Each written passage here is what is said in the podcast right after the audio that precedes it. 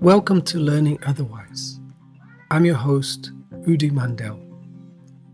Learning Otherwise makes audible the silent learning revolution happening all around the world, offering stories and tools of hope, imagination, and possibility in a time of multiple crises. What might learning look like if it were at the service of a diverse ecologies, cultures, economies, spiritualities, and life in our planetary home. Learning otherwise is a journey to explore this question. Through conversations with leading practitioners and thinkers reimagining learning and education, this series will make audible the silent revolution happening all around the world in higher education and beyond. These conversations take us to experiments in learning that are emerging from indigenous communities, social and ecological movements, and other sites of innovation, including universities, colleges, and schools. This series is created through the Ecoversities Alliance, a translocal community of over 100 transformative learning spaces from around the world who have been meeting and collaborating since 2015. The Ecoversities Alliance is a community of learning practitioners committed to reimagining higher education to cultivate human and ecological flourishing in response to the critical challenges of our times.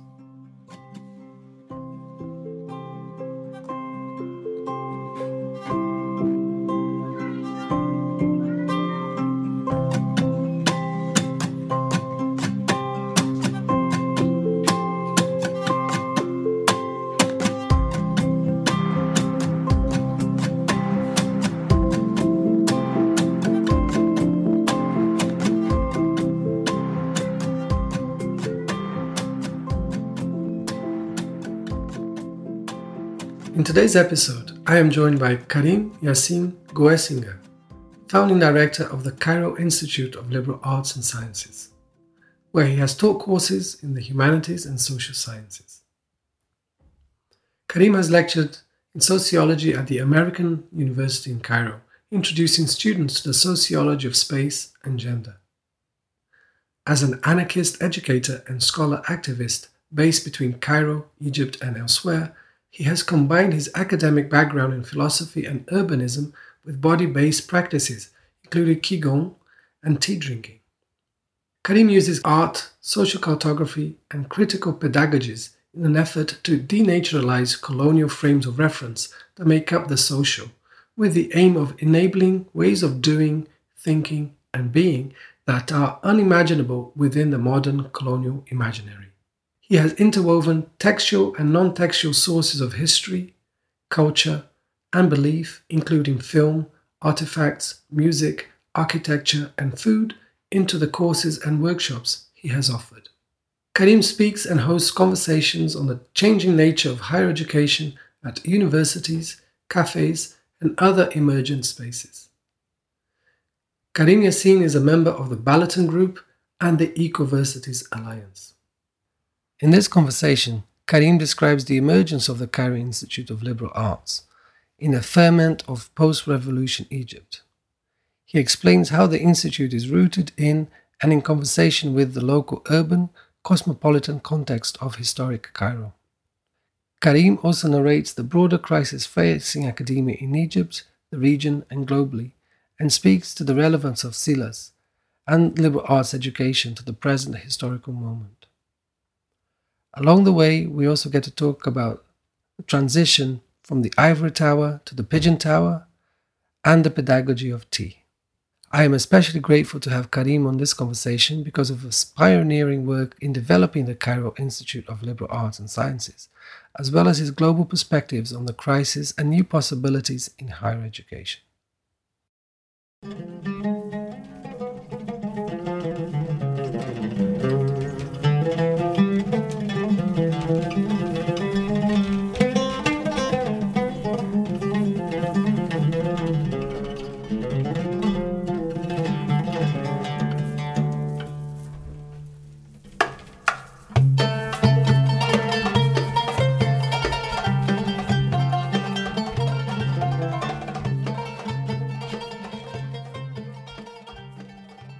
So, Karim, very excited to have you have you on the podcast and have this conversation with you and share tea with you. Uh, we're both drinking tea right now. Um, Likewise. And uh, so we'll talk more about tea uh, as we go into the conversation too. But maybe just as a way of beginning, could you just share a little bit about the the work that you do? Uh, really good question. I was asked that question over dinner last night, and I just always struggle answering that question because I'm involved in, in several projects that all relate in one way or another to rethinking um, like traditional approaches to higher education, especially within sort of modern colonial university context. I'm trying to think beyond the walls of the university and yet continue to do like rigorous work and uh, but also so i find myself more recently collaborating a lot with artists who, who still want to be heard in academic circles as well as artists or scholar uh, sorry as well as academics or scholars who were who are reaching out to artists. Like i think most recently these have been it's like at the intersection of art and, and academia somehow also think of my work as like um, scholarly activism or activist scholarship. So also that intersection of like doing um, activism and pursuing scholarship. And, and, and I think like one thing that I would add perhaps to the scholarship piece is I don't like to pursue scholarship um, on my own. Uh, I mean, there's definitely an individual study piece to it where I have to just like uh, put my head down and, and, and read or read up and and, and uh, position myself within a, in a body of, of literature or, uh, of, or, you know like find my my my my methodological approach and, and revise my theoretical framing of things etc but i think what for me like scholarship or scholarly pursuits is, is very much a um, an act of collabor- collaboration. Um, so for me, I like to to both be part of and promote also this idea of scholarly collectives that we've been talking about also over the month. Most recently, I had the chance to to to take some time off to to look into um, how people are are are are thinking about changes in higher education and how the, the higher education landscape is is uh, is reshaping um, and that w- that was I was in Japan for that. I think perhaps just to give a bit of context for it, I think Japan is in a, in a finding itself um, in a position where it's it's a bit at um, seeing a need to to both preserve humanities and social sciences or the liberal arts more generally speaking also in in a in a you know in a critical moment where it's trying to open itself up to the world and try to be in conversation with other higher educational initiatives and ideas and practices. So I was asked to kind of share a little bit about what's going on uh, in the rest of the world in terms of uh, reinventing higher education. And then followed by that, and that's probably the last piece I'll add on, on this introductory remark, um, was an invitation to South Africa. So it was particularly interesting for me because I was kind of summoned as someone coming from North Africa to share a little bit about our perspective, a North African perspective on, on decoloniality and, and decolonial higher education. And no, I think the invitation was more um, precisely decolonial creative practices or pedagogies. I think so. So the notion of decolonial pedagogies was something that I was asked to uh, to engage a group of graduate students uh, in uh, I can share a little bit about what exactly we did in the workshop, but these are just a little bit some of the the notions that come up in the work and in the invitations and the inquiries and some of my writings and definitely when I'm asked to speak is I reflect on these things. Mm, that's great. Oh, great intro. Maybe with that as a segue, then, before we talk more specifically about the collective of scholars and students that you founded in in Cairo, which is CILAS. Maybe we should, or CILAS, maybe we should talk a little bit uh, what, given your perspective and how you're circulating through these different networks and countries and this overview that you have of the contemporary higher education world and the challenges that it faces, and this question of decol- decolonial pedagogies and approaches within higher education. Do you want to just give a little bit of a sense of what's your feel of this field right now in terms of the the key crises and challenges in higher education and some of the innovations that are emerging that you're seeing from your from your global view, if you like? I mean, everyone uh, seems to to begin to see anyway that there what is referred to as a neoliberal assault on higher education or on universities. So this this idea of like neoliberalization or perhaps just corporatization of higher education, where to me that has meant also like you know having done a gig at the American University in Cairo, which is I think it's like a neoliberal bastion at this point after it decided to move out of downtown while it was still kind of embedded within you know community and the larger happenings of you know everyday life. And, and Cairo decided to move out into the desert even beyond so-called new Cairo. So it's like I got a you know I did a like a two-year gig teaching lecturing sociology out there. So like that was that's probably like the, the first-hand experience I had of a neoliberal assault on on on higher education. And I think what it has meant to me is um, on the one hand, like seeing a um, an echelon of, of management of, or like a like a, a top management becoming concentrating power and um, and and just very sort of uh, uh, hierarchical structure within within management. Their salaries go up while at the same time having you know the adjunctification of faculty taking place like you know hand in hand and and and i think so not only was the i felt that the burden was carried by more increasingly like adjunct faculty which i was part of but also students student um, uh, fees tuition fees going up. So there's this this this this um, reshifting and, and moving of, of, of burden towards you know two of the pillars uh, and and one one pillar that just kind of like kept going up so anyway so that, that kind of like tripartite structure of like admin faculty and student body kind of being re reshaped and reinvented that that's that's what i've seen firsthand and what i've heard other people bemoan like lament basically all over the world and i think that's that's in a nutshell, what corporatization or neoliberalization of higher education has meant on the one hand.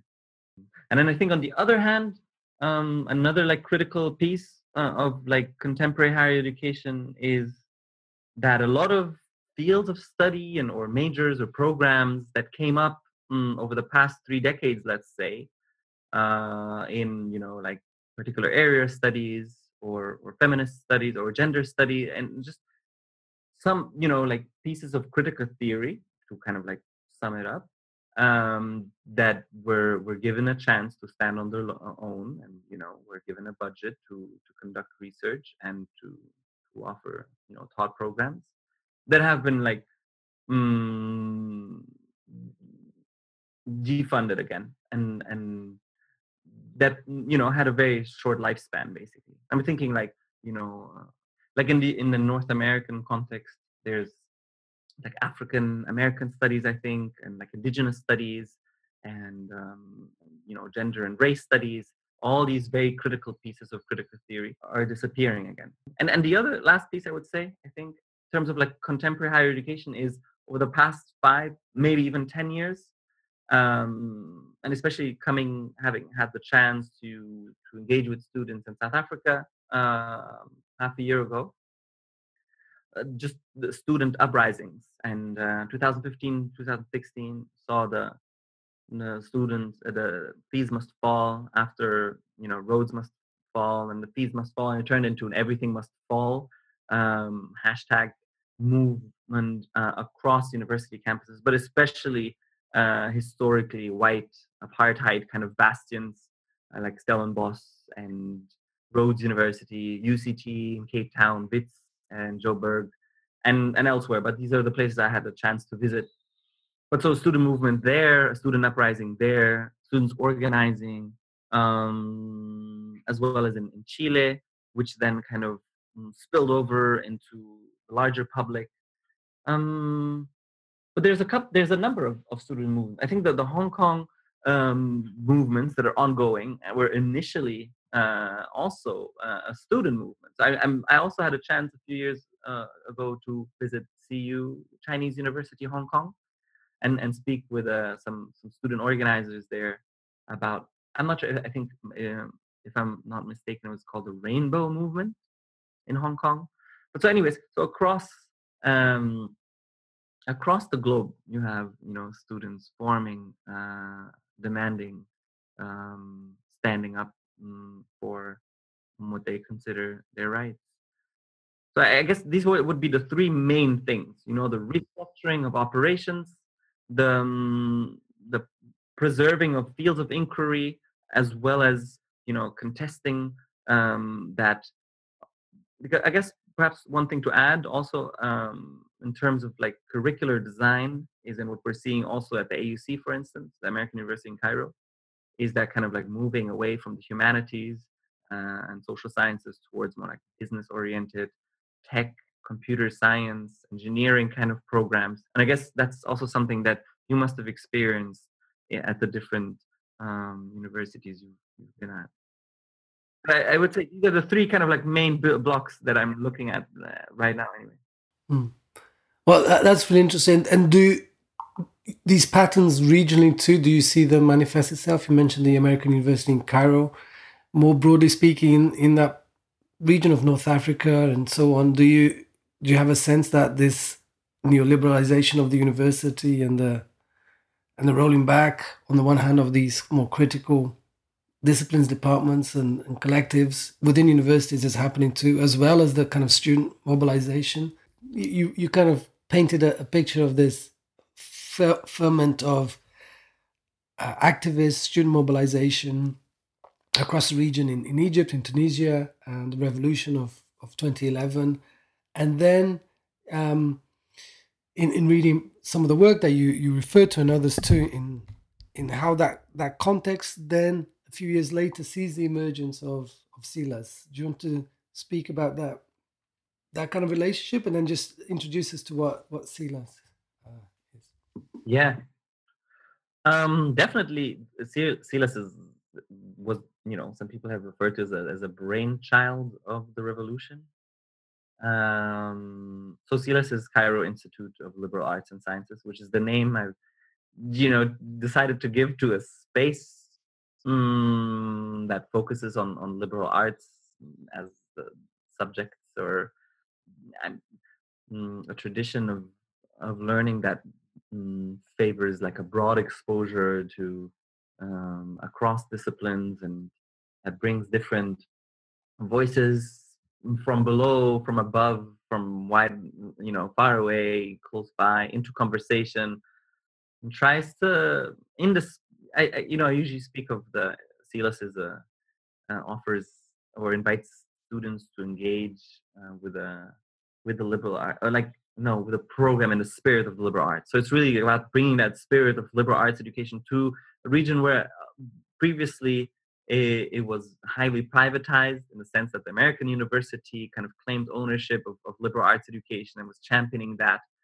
but as i said like behind really uh, high walls it was so highly privatized a very a very exclusive commodity uh, that they charged uh, you know great sums for. The, the, the, idea was really to, to enable access and uh, initially to democratize and, and just popularize and, mm, you know, um, circulate that notion, have people look it up. It's like, oh, liberal arts. Hmm, I wonder what the translation Arabic would be. And so people kind of offer different translations. Like, oh, well, that kind of links up with, you know, like early Islamic kind of philosophy of education others uh, were trying to make different linkages and but anyway so like it began to resonate um, among people and um, i felt it was needed because um, it was already happening but kind of people were perhaps not finding or, or they were finding and giving names to the ways they were organizing but there's nothing that kind of like I, I used I think I well I sometimes still refer to it as an umbrella term, but even like an umbrella to kind of sit under, as if you're like sitting by the beach. And I feel like liberal arts is like an umbrella you can kind of group under people who are questioning, who are wondering, you know, what this revolutionary moment could mean to them as like young adults moving forward, uh, kind of wanting to look back at the history of revolutionary moments across the globe, see how people dealt. Um, and yeah, I, so so I guess one very concrete thing that was happening, not you know, not just after 20 January 25th, which we're actually approaching in three days, you know. Uh, so the January 25th revolution is the 2011 uprising.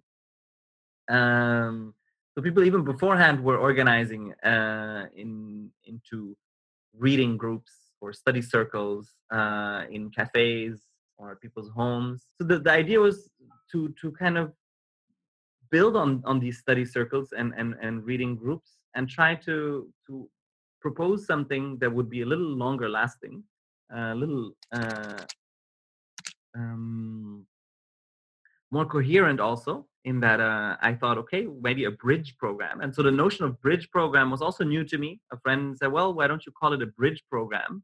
Kind of gives the sense that you walk over the bridge and then you'll eventually get somewhere.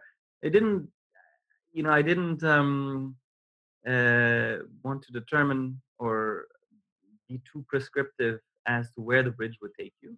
Hopefully, hopefully to uh, a more enriched and uh, uh, life. but uh, so so yeah, I mean, so CILAS was a then came about as as a as a bridge program, a year long bridge program in the spirit of liberal arts education, continuing to do what people were already doing on their own terms, kind of giving it a bit of a um, of a face lift, let's say, by calling it Cairo Institute, by giving it an English kind of like serious sounding name, even though it was never degree granting or or otherwise accredited. But just even the name had a like a, a fancy ring to it, and it also kind of a, very strategically chose an English name uh, initially because there's the what is called in Arabic like a audit al like a complex like a complex of foreign, foreigners, so that you're always trying to sort of like you know um, speak in English and, uh, and, and live up and like imitate a, a, foreign lifestyle in that sense. So giving it that name was a kind of strategic choice. Well, interestingly enough, like it ne- nobody really cared much about it. They they used the abbreviation of CILAS, and so now now most people know it as CILAS, not even knowing what it stands for. So that that that was kind of an interesting kind of uh, consequence.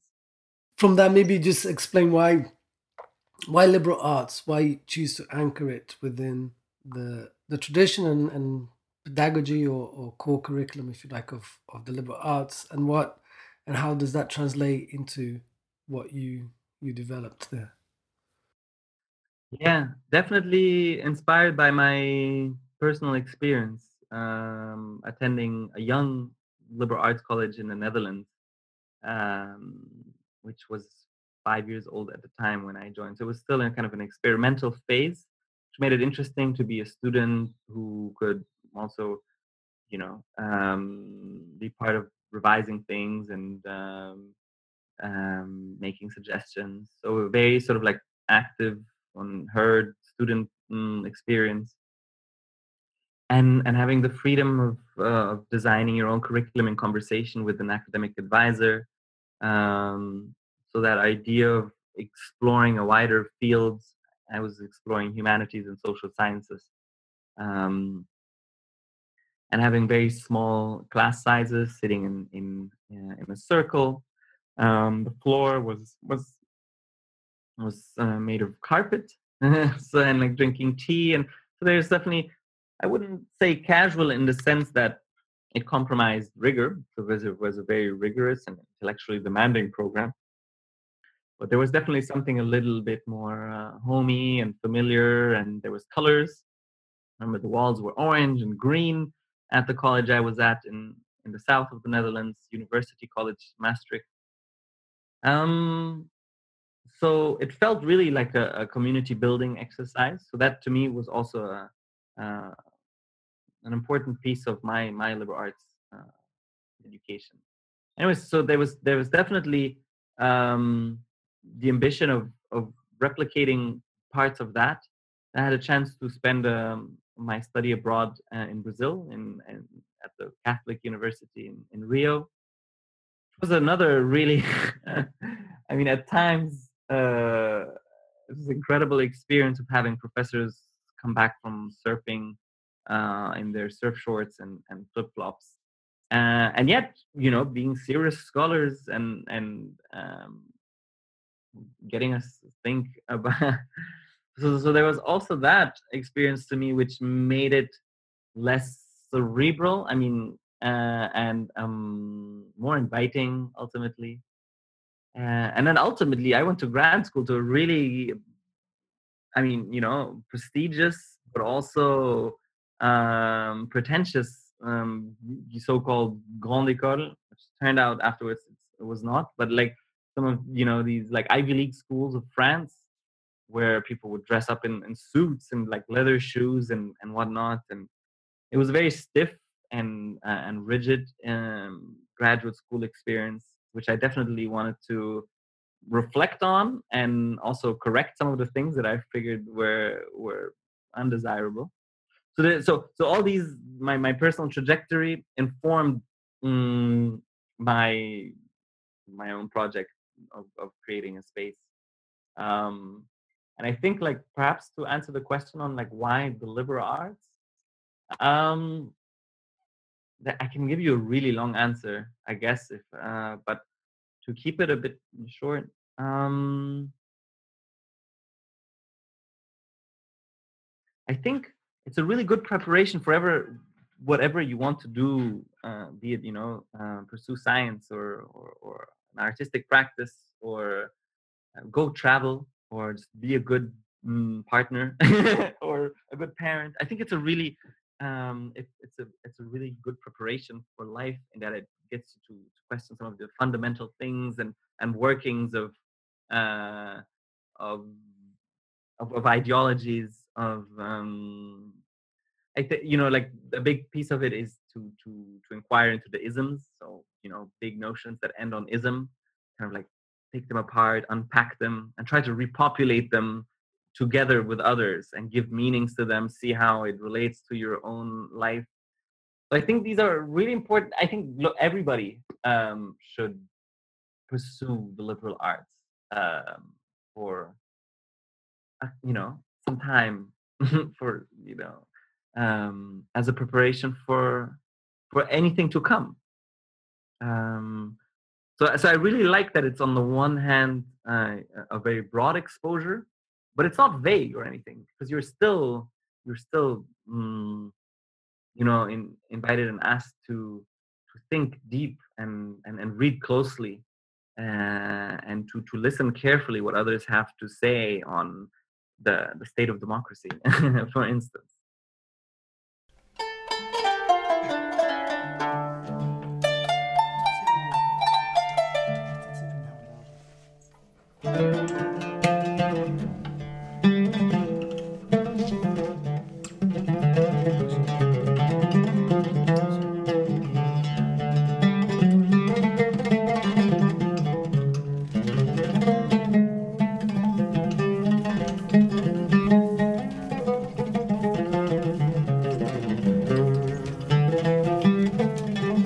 Música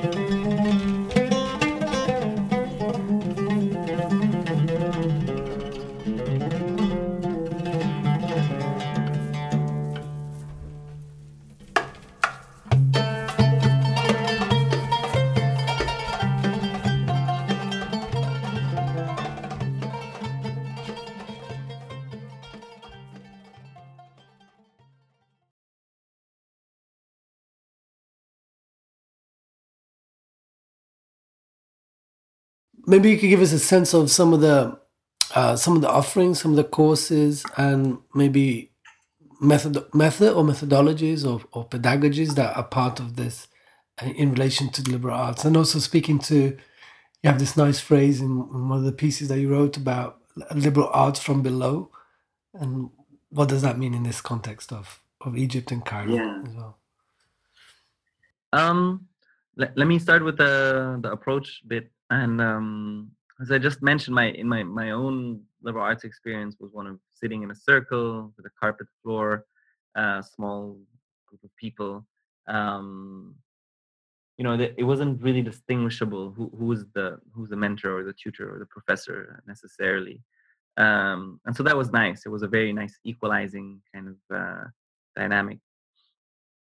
And um, I think in, what what inspired me in terms of metho- methodology or just approach to learning in, in, in the Egyptian context was the, the street cafes that I also wrote about in one of the pieces, and just um, how uh, how inviting and and and very much transformative they they've been not only in the aftermath of the revolution, but I think growing up, uh, it would be the place to meet. It's um, you know it's out in the open. Um, you just pull up a plastic chair and kind of join a group of people.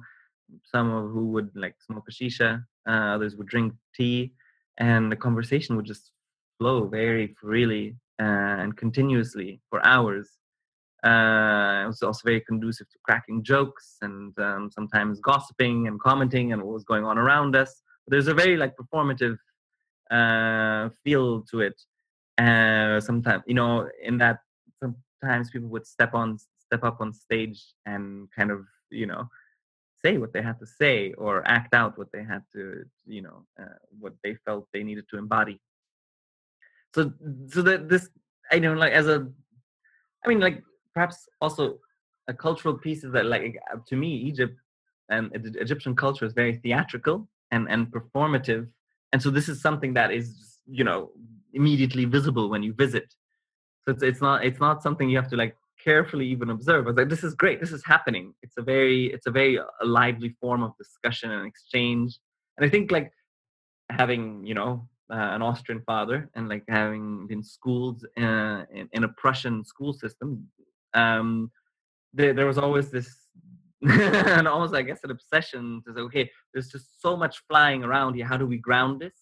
How do we translate this now into practice or action? So there's the second piece that came in where i was like okay this is all beautiful and, and very inspiring and wondrous but how do we now capture some of this to kind of build on or revisit some of these connections that were made or some of you know the bouncing off and uh yeah.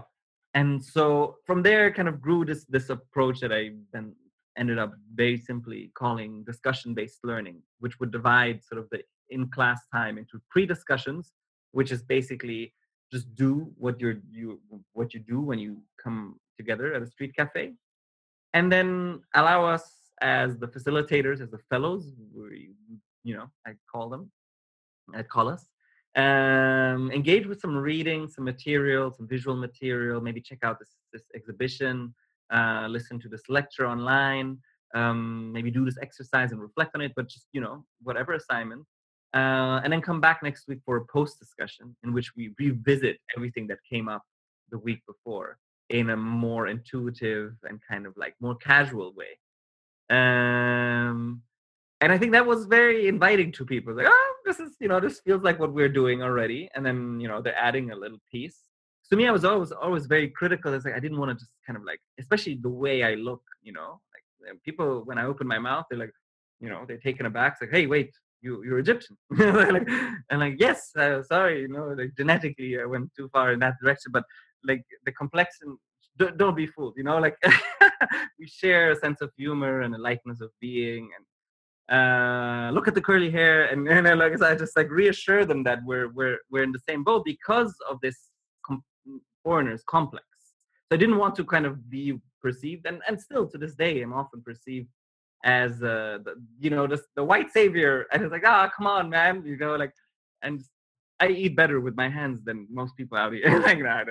So yeah, I mean that that's gives a really clear sense of the kind of approach and, and methodology, and I love the way you described the, I guess the the the learning of the local practices and, and culturally embedded ways of learning anyway, which are very you know very open, very free and inviting, and uh, and fun, which is which is key part of it too, uh, and adapting that to a context of a of a liberal arts and science context. I think that's that's wonderfully described. The other part of the question was, and I guess that's part of the question of what that means from below, liberal arts from below, in terms of the methods. Maybe the other part of the question is more about uh, content or courses or, Yeah. or offerings. And so, what what kind of what does curriculum look like a little bit? Um, Totally. and how does that then go relate back to the place of being in Egypt in Cairo and some of the Hmm. the the kind of research or translation or the other work that you do through through CILAS? totally. The, um, the there's a second piece to the to the, the liberal arts from below, or you know the the attempt to con, to contextualize liberal arts education, um, to situate it, um, to make it place based, and so on, which is the very deliberate choice as uh, someone trained as an urbanist, uh, especially looking at cities of the so-called global south urbanization um, as it plays out. Um, um, so I was I was very attuned to uh, just the prevalence of informal areas, um, the inequalities of a place like Cairo, similar to Rio, which you're familiar with, um, and traveling between these worlds always as you know previously working in development practice um, with different, you know, bilateral development agencies and through different ag- the bilateral agreements of upgrading informal areas or trying to make waste management more efficient or try to formalize property in and so on. So that that's that's the background i was coming from. So i was very tuned into the urban fabric um, or the urban morphology like more, more largely speaking and making a deliberate choice to to situate the the space somewhere at um you know some people would say like at the interstice uh interstices or a kind of at um at the edge basically mm, between what some people would consider uh, like a popular neighborhood uh, or like working class neighborhood where uh, you know tenure wasn't wasn't you know like formally defined or, or respected or, or violated or else and there was there's a risk of eviction of, of forced removal of demolition etc uh, and so all these notions kind of sprang up. And on the other hand it was a heritage site um, from the 14th 15th century so from fatimid like medieval cairo.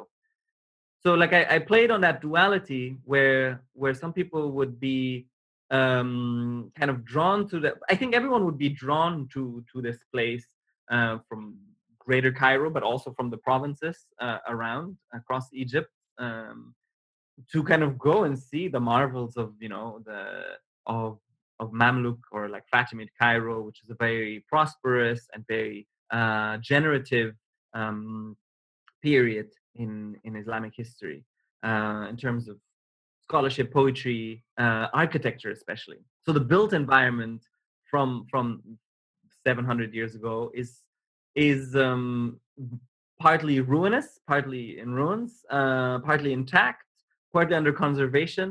But the- the- there's there's a lot of stakes at play. You know, currently people investors are coming in to buy it up and uh, and restore it to into you know like spas or bathhouses or or just as as you know a touristic destination but so what i'm trying to get at so sorry to make it a bit longer than it perhaps needs to be but it's it's just for me when i think about a pedagogical uh, intervention or or proposition i always think about spatially spatial embeddedness or or, or place implacedness i think you you you mentioned that word before.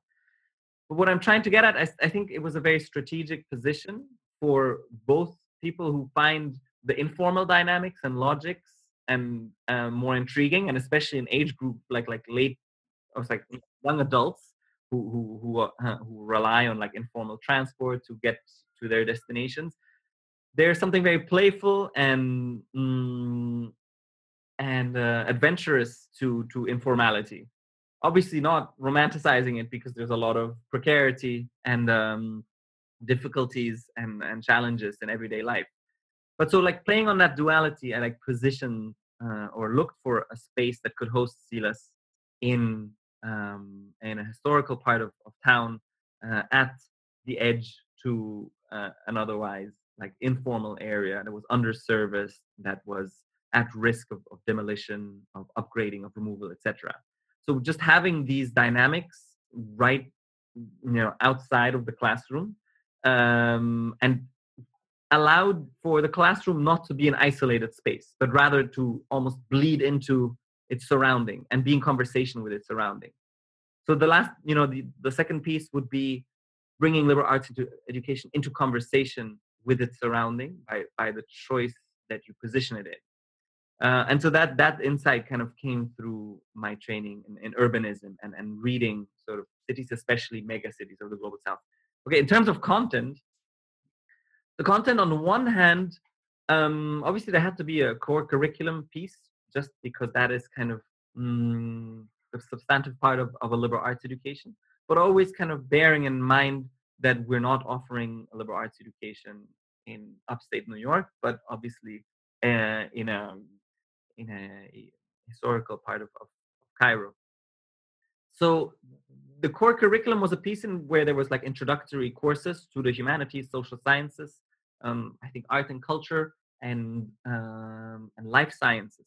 So initially there was this division into like four fields of inquiry, and people would then be introduced, you know, cross-disciplinarily uh, and with time sort of transdisciplinarily into what we considered um, just um, like seminal texts um, to to learn how to read ultimately. So didn't obviously we were very mindful to to mm, in in our attempt to challenge Eurocentrism and and try to already introduce people to the politics of the geopolitics of knowledge production from from the outset without like you know um, falling into a trap of indigenizing or romanticizing and essentializing the local practices and just kind of like you know focusing on arab scholarship or you know the, the golden age of uh, of, of of you know arab arab civilization.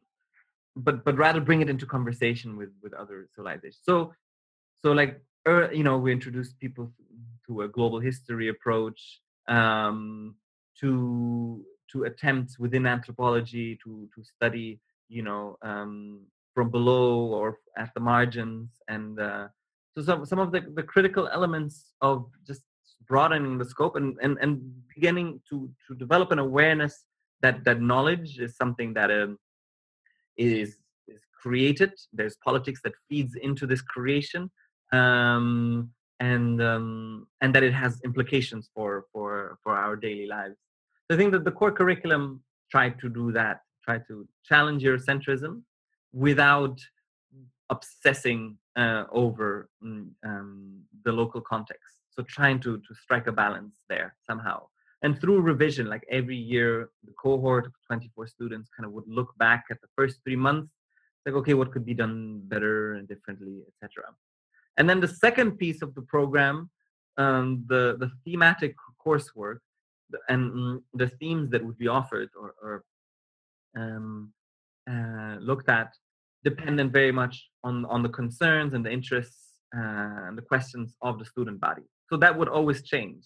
So the second piece of the program relied on, on harvesting the matters of concern that the people uh, coming through the space, were sitting in, and that came about in conversation with one another through the coursework, through traveling back and forth to that space. Uh, some people became increasingly aware of their body, uh, of their gender identity, um, of their race, etc. So then the courses would kind of shift, looking at these different things that people would experience firsthand throughout, both obviously engaging with the material presented throughout the first term, uh, as well as the experience of becoming a member of a scholarly collective or community. I mean, that that leads on to the question then.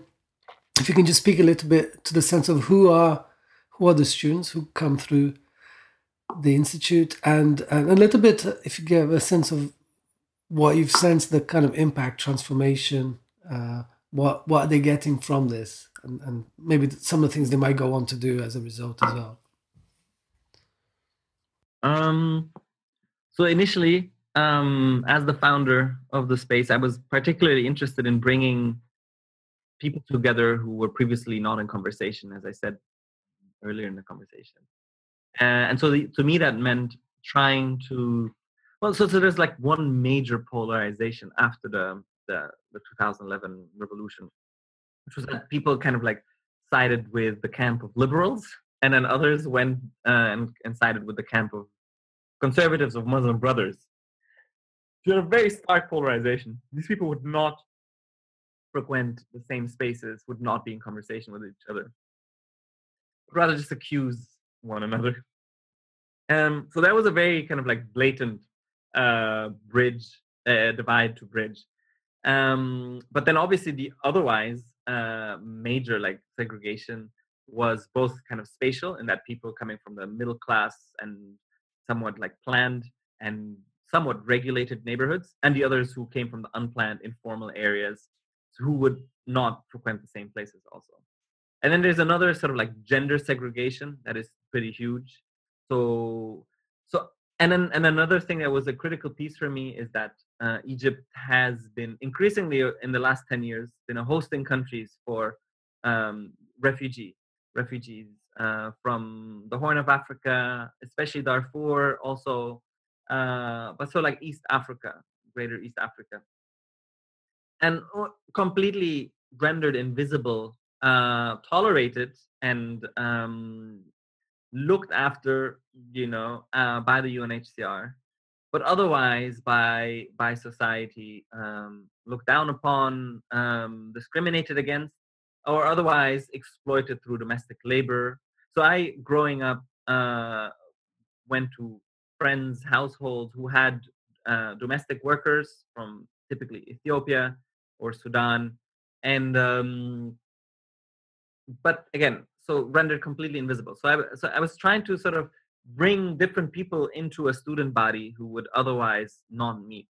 So I went, actively went out into the um, some of the neighborhoods where that are known to host um, um, refugees from from from East Africa. I went to informal areas and tried to you know uh, pique the interest uh, in Arabic. You know, said don't worry about you know your level of English. Just come in and we'll, we'll figure out a way to to communicate to each other. And then I also went out to to the American University and to some of the private international schools and so on, and tried to kind of mm, uh, get people excited there. So for me, initially, my that I went out of the way for the first two years or so to to bring people from different um, pockets and echelons of society. So the student body was meant to be socially inclusive, uh, very, you know, I, I the way I worded it was that you know CILAS welcomes or invites people from all walks of life. Um, so that there was that attempt then and then with time and you know quite organically we ended up you know becoming visible to people not just in cairo but increasingly in alexandria uh, increasingly in other uh, governorates port said ismailia and then all, even upper egypt which is quite a you know four hour train ride at least to reach and people would come and uh, apply and so it would it, you know it would uh, attract people from from far away was which which was really beautiful. Um so that's that's one thing. Um so i guess the people who who who come for the the, the bridge program who stay on for the 10 months uh who is sort of the, the main target group uh, audience for for CILAS. And otherwise, you can choose to come in for a thematic course during the second term and just uh, audit, but I mean, actively participate in, in those. I'm going to be talking about sort of the, the cohort of, of 24 students from different walks of life that I just sketched. Um, I would say like one third of them becomes academically very curious and intellectually wants, you know, wants to continue to pursue um, academia. So I, I guess uh, every year i would write maybe a handful of like letters of recommendation for grad school and these students would typically be accepted to study somewhere in europe or north america uh, and now i had my first student um, be admitted to university of cape town so like i'm, I'm encouraged i have been encouraging people to kind of look beyond North America and Europe and see what's going on in India, in South Africa, even in Ghana, and then etc. And so one third like goes on uh, academically. Uh, I guess one third like becomes curious about the world and and and tries to find a way to travel. So some you know do, do backpacking, others do like uh, volunteering uh, abroad and and so on, and trying to kind of rethink uh, what they want to do. And then the other third, they they set something up of their own, or join one of the other um, collectives or more like autonomous spaces um, from like independent media outlet or something called contemporary image collective which is more focused on visual art um, or join some sort of a co-working space uh, or otherwise a cultural space uh, that does exhibitions uh, and so on.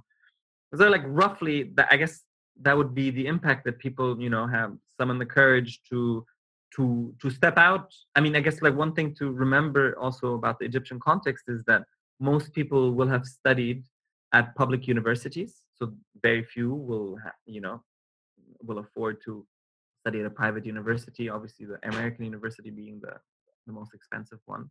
Among them there's a german university a british university a canadian university the whole colonial group has uh, assembled. Anyways so most people will have come from a public university having studied engineering or medicine um, or mm, a lousy version of like political science economics uh, literature uh, pharmacy is huge dentistry. So these are kind of like the main um, professional professions that they're trained for but they're you know underpaid in eh, where they to pursue it so people come to CILAS I mean, many, not everyone, but like most people say, I'm here to shift careers, which is, I guess, you know, like liberal arts education is very much about like figuring out what it is you want, uh, what is needed also, where you can contribute uh, most effectively, um, and what it what you're passionate about. So I think that's probably in a nutshell. Great. No, that's fantastic. No, that's really exciting. Good, really excited to have a sense of these three avenues that the students go into. I think that must be really mm. re- rewarding for you to to experience too. I mean, one one thing I was curious too about, given that you started this, uh, it's been seven years now, right? That's been yeah seven years. Seven wow, years. That's, Can you imagine? Years. That's a big anniversary. So. I'm wondering through this experience, what have been some key learnings and insights for you? That's one question. And the other is what's what's the relevance of this beyond Egypt, beyond Cairo, beyond Egypt, for both the the things that you're learning, or maybe the some of the model that you are creating, co-creating uh, yourself through this. Uh, I guess let me start uh, on a personal level as an educator, or as I put it in the bio, just to provoke a little bit, an anarchist educator. Just being able to call myself that, um, and also explore a little bit what that means um, over the years with just different approaches to to teaching and uh, and just my my my own development and you know as i reflected on in the um, in the talk on the task of the liberal educator like what is the task of the liberal just revising that i think that's definitely that revision is one of the major like learnings and now when i come to host workshops or, or give seminars or just teach a class just how do I go about this um, just to make it as as uh, as relevant, thought provoking, and hopefully life changing for everyone involved. Um, that that's one thing. The other piece is as the founder of CILAS to learn how to support some of the alumni who've come through and said, "Yo, I want to set up a similar space in that in the spirit of liberal arts uh, elsewhere in Egypt or elsewhere in the world, like you know Francisco had wanted to do in, in Quito, and I was able to go and support him uh, in setting something up. So learning about what it takes to till the soil and um, carve out a space so that it would eventually, um, you know, invite and accommodate mixed groups because i think that's really the the social inclusiveness for lack of a better term is really the critical piece like it is what makes this form of liberal arts education from below different from a you know like U.S. version uh, of liberal arts education, which is very exclusive and yeah, it's a very prestigious place though. So like enabling access, how do you do that effectively, right? How do you mm, choose, make a deliberate choice about where to position such an intervention, where to you know conduct it. Um, so I'm I'm learning that uh, in my like new role as consultant or just friend because I don't really consider. But it's it's interesting because more recently I'm I'm I'm receiving you know requests from people in Bombay and Srinagar and Kashmir. It's like, hey, we want to set up something you know similar to CILAS. Can you come out and, and, and support us? People in South Africa and, and elsewhere had in Brazil actually. Oh, I need to tell you at some point about the one in Brazil. Um, so, anyways, so just trying to see how, how can you give better advice and also always being very careful about which which context you're you're dealing with and and the the ripeness also. This that's that's an interesting insight that i mm, developed in in in quito now. The moment i the day i arrived you know the, something sparked and just blew up. And so there's a 12 day uprising. I was like obviously i had experience with uprisings but uh, it was a very different kind of you know it was pushing back on an uh, structural adjustment program by the IMF. Like, how do you deal with that, and what does that mean now in terms of the the approach to um, and the invitation to whatever community is finding itself interested in that critical moment? Do you engage these questions kind of like hands on? Uh, um, what's the word? Um, uh, head head on and try and sort of like look at the immediacy kind of of the moment or do you try to zoom out and kind of ask like bigger, bigger questions about the intellectual project of modernity coloniality that is coming to an end practices of hospicing giving birth to something new. You ask these kind of like larger more intellectual historical questions. Um, and also kind of sort of the the mm, almost the like the focusing like almost like you would focus a lens. Uh, so so so so curricular design considering you know the critical challenges like to you know how authoritarian is the regime you're dealing with? You know when i was doing this in egypt like i had to really think hard how do you translate this offering into a language that would not alarm state security and come after me the next day but at the same time like get through to the people who who are asking these questions you know behind closed doors and and their inner circle of friends? Um now you know like i've been thinking a lot about this when in, in terms of if people if i were to kind of manage to find some time to go to india do this now you know with this rise of the, the citizenship act and like coming through as a uh, you know with a muslim sounding name coming from egypt kind of to to to exchange with some critical scholars indian scholars especially if i were to do this in kashmir. Like how do you do this um, in a smart way ultimately you know like when uh, when dealing with like rising authoritarianism or fascism you know like blatant fascism at, at this point in the indian context um, so this is kind of as a, as a founder and people and someone who wants to support the foundation uh, of similar spaces elsewhere uh, across the global south but you know if somebody wants to do it in the global north i'm not disinclined and then I guess the last thing I would say, um, yeah, I guess thinking about all of this. Um, so the first piece is kind of like thinking more about my pedagogical practice. The second thing that I just talked about is more about the operations and how to advise and consult with setting something up.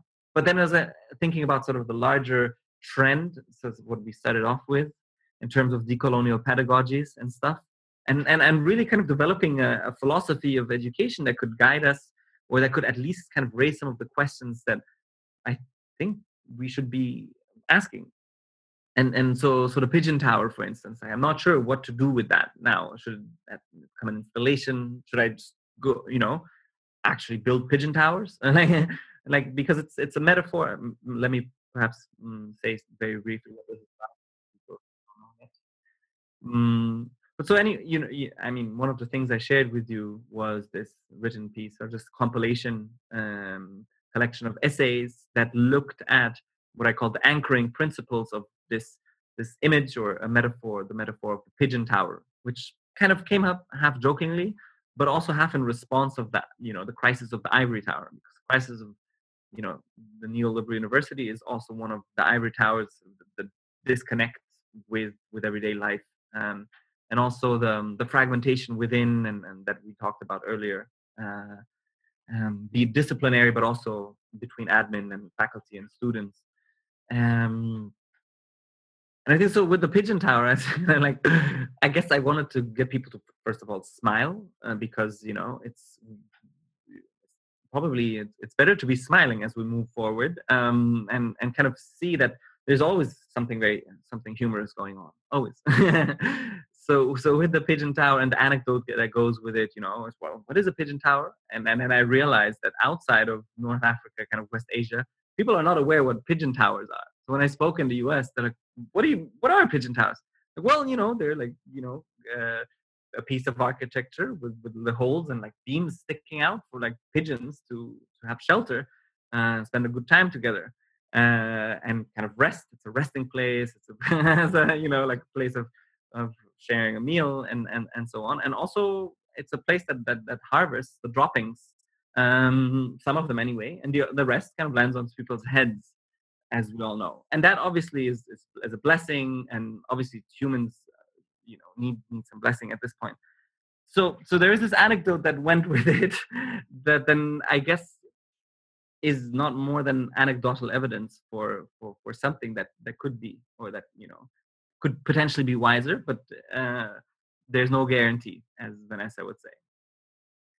And so i want to explore that a little bit but and also you know like with the piece on like thinking with pigeons uh, about liberal arts education in Cairo and beyond is like what what what what could we learn um, from from looking at the way pigeons pigeon flocks uh, self-organize and have this clock shift clock shift mechanism that I talked about, where there was no designated leader, and if somebody kind of like somebody's ego inflates, the others would kind of stir steer away, and so there's this built-in mechanism of you know you're acting up do do you you know like find your way to vent and then come and come and join us.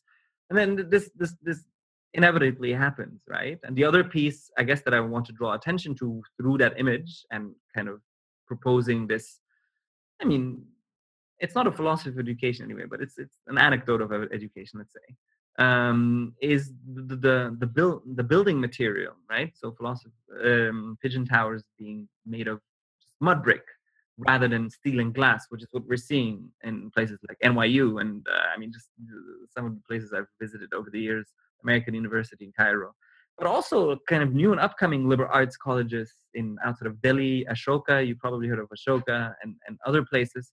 Just like straight up, um, you know, like colonial aesthetics. I, I, for to me anyway, you know, extractivism written all over it the, the, the shininess, the glossiness of, of, of, and the smoothness of, you know, high tech um, architecture, which I, no, I mean, you know, like I, I think it, we need to recognize also that in in the case of, of of CILAS, where we had to kind of go underground at some point because state security was after, and I'm just saying this in a very nonchalant, you know, in a very kind of casual way. It was very scary, you know, I was like freaking out. So like we had to disappear. We had to disappear overnight. And stay underground for a few months as a community, and then pop up somewhere else, and then and then kind of like pack up again and move somewhere else. So we had to kind of set up camp somewhere and then move on. So there, there is definitely something to nomadic theory. There is something to this notion of itinerant curricula and, and whatnot.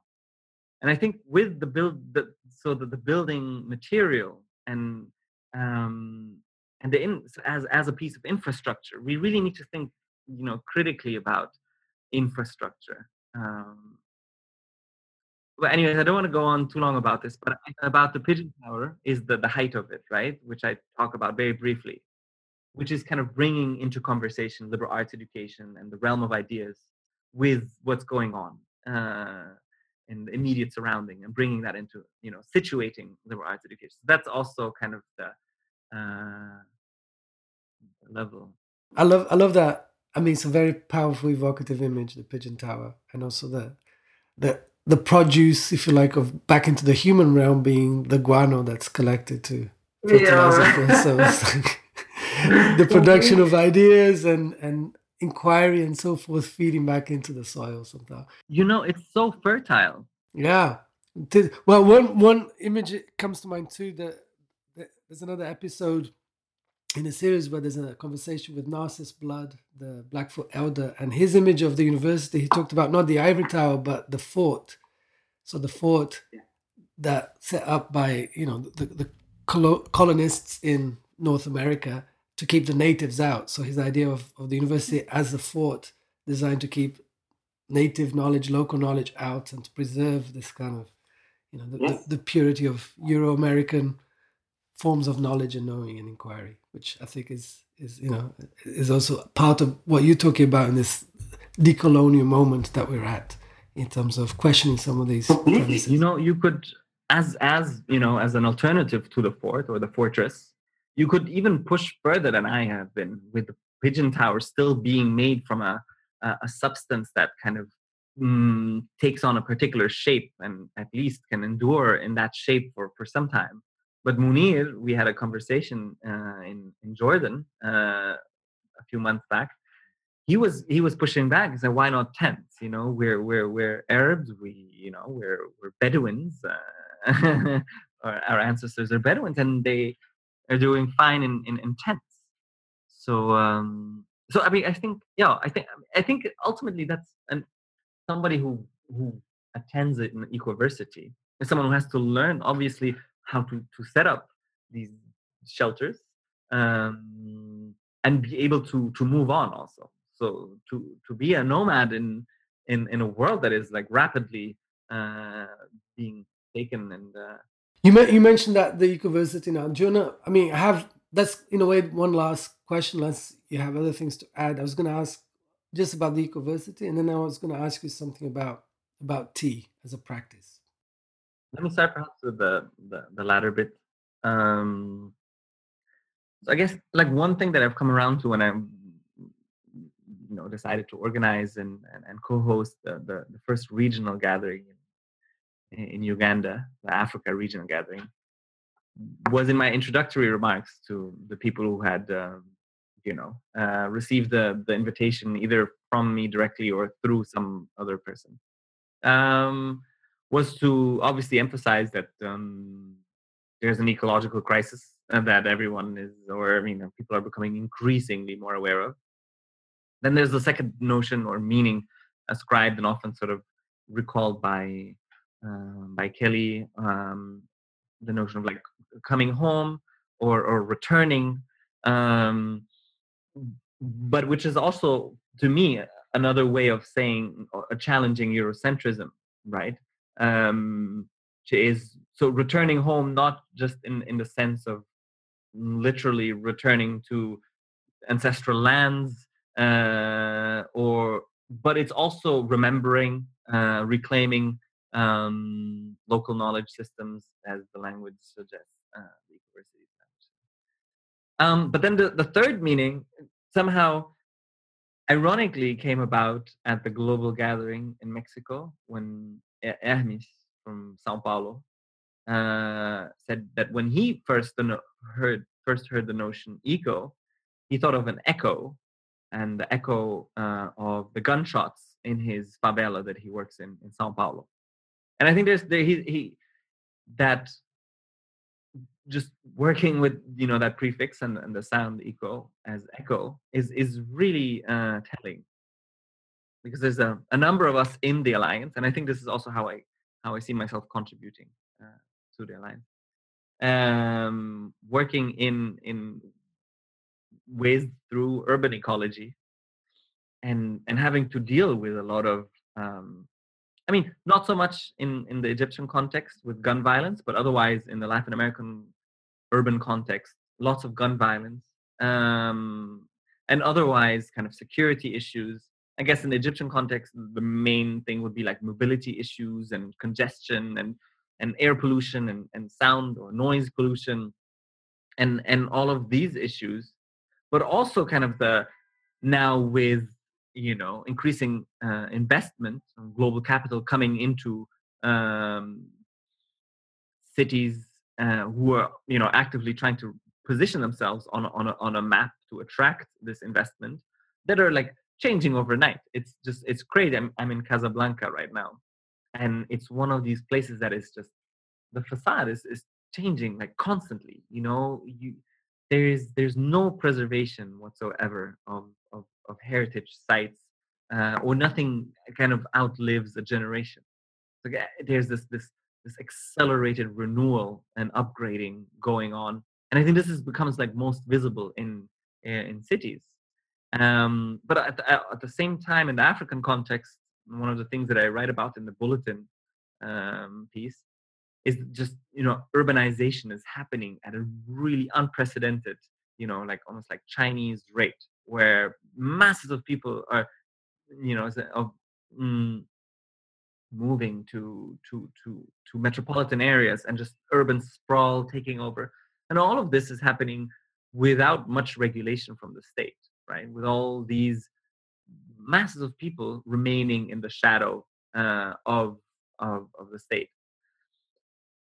and left at their own devices, which on the one hand brings up some really creative kind of um, so-called entrepreneurial survival skills, and they're survival skills, right? They're so like there's there we shouldn't fetishize that either, right? But um, there's also a lot of that's probably not a word in English, but to de-responsibilization or just like a lack of accountability um, on behalf of the state. So I think there's a lot of mm, a lot of very like mm, pressing uh, needs and and and, and dynamics mm, playing out uh, at, at the city level and within urban ecologies. Um, you know with regards to displacement and, and and forced removal with regards to eviction and demolition uh, the freeing up of spaces the uh, and everything that i just sketched so I think, anyways, so the last meaning of eco, I think, is, is deserves our attention uh, as an align. I think it's important to to think about what does urbanization bring with it in terms of challenges that we would need to respond to and incorporate into our pedagogical practice. I guess, like to answer the second bit, uh, one of my uh, practices uh, as an educator is typically I I don't I don't host a group without um, making sure everyone has a cup of tea without a handle and and serving them some tea to begin with. And i think to really tune into the space uh, into themselves and be in a position to listen to one another uh, and hear what each other's each other have what no what everyone has to say. Um and I, uh, so you know there's a lot of talk about slowing down and arriving um, and and connecting and listening, attentive listening. Um, and I think all of this remains talk if there is nothing that can translate, no, no artifact or no no mediator or convivial tool to use Illich um, that can facilitate that. To me, I usually place a teapot um, in the in in the center of the room and have people kind of come back to it. It's it's not not about any one participant, but it's rather about the teapot allowing us to sit around it. So read you know this notion of decentering also. It's very much uh, a pedagogical practice of decentering, of slowing down, uh, of listening. Um, and I think that you know what's curious also when you hold a, a, a hot cup of tea you you you're almost you, you have no choice but to to stop um uh, to to pause um and and to to to uh, to relax your muscles also. And i think it's incredibly important in terms of gender dynamics in the classroom also when men are you know mansplain most of the time anyway. And um, with a cup of tea they often kind of sit back and listen uh, and perhaps also give introverts a chance to to speak up. So i think it it's a it's a very uh, strategic tool to address silencing uh, be it you know gender induced or otherwise personality induced um, or oftentimes uh, spatially or materially induced when you have a very kind of at many sort of like big universities, you know, they give you a sense that you're sitting on a pedestal, you know, and that, that you're you're you're here to be heard. And there's something very like uh, aggrandizing about it. So I think there's there's I think there's something very humbling also in in serving uh, tea. Um, yeah, I, I, I could go on for hours. I love that. I love that practice of tea. I love that it's a core part of your your pedagogy in in the work that you do, and that I I so often, in fact, almost always, I see you with either a shimahon or a, a, a, teapot or something, and you're always inviting for conversations with you. And I think it's it's a really beautiful way of slowing down and, and grounding, as you say, and uh, and being attentive to to each other and to our bodies and and our what nourishes us as well. I think that's really it's a, a wonderful practice, and I hope listeners can can incorporate that into into their own daily routines or pedagogical routines as well. So. Uh, so Karim, was there anything else to add? I mean, this has been a very rich uh, um, and flowing conversation into lots of really interesting and great aspects of the work that you're doing, and um, and I thoroughly enjoyed hearing more and getting to know more about uh, all this this work. Yeah, me too. I, I, I thank you for taking the initiative and uh, to do this podcast series. Um, yes, thank you.